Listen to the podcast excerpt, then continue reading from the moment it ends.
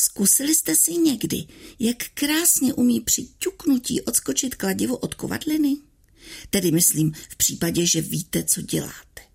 Pokud se snažíte praštit do rozhaveného železa a netrefíte se, br, pak vás ten zvonivý odskok může přijít draho.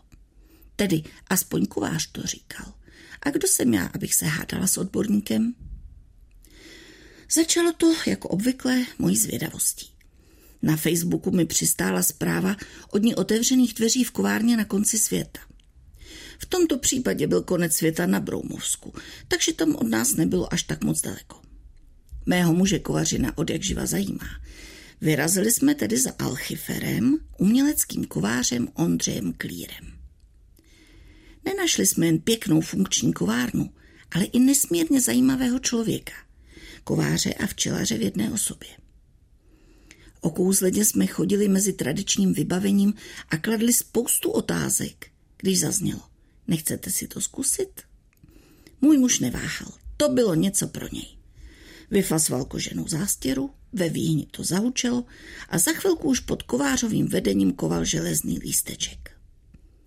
Co si budeme říkat? Chtěla jsem taky.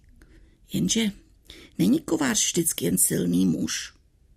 Možná s trochou pomoci?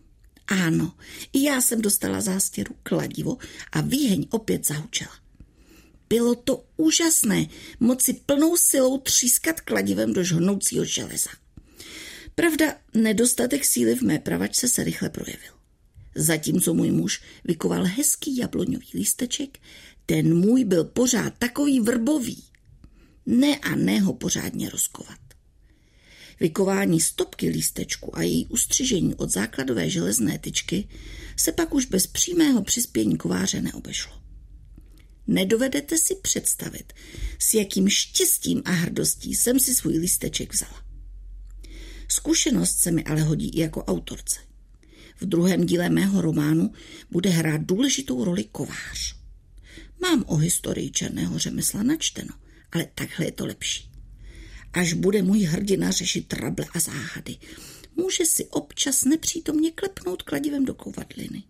A já teď přesně znám ten zvuk, jaký to udělá. I způsob, jakým kladivo odskočí.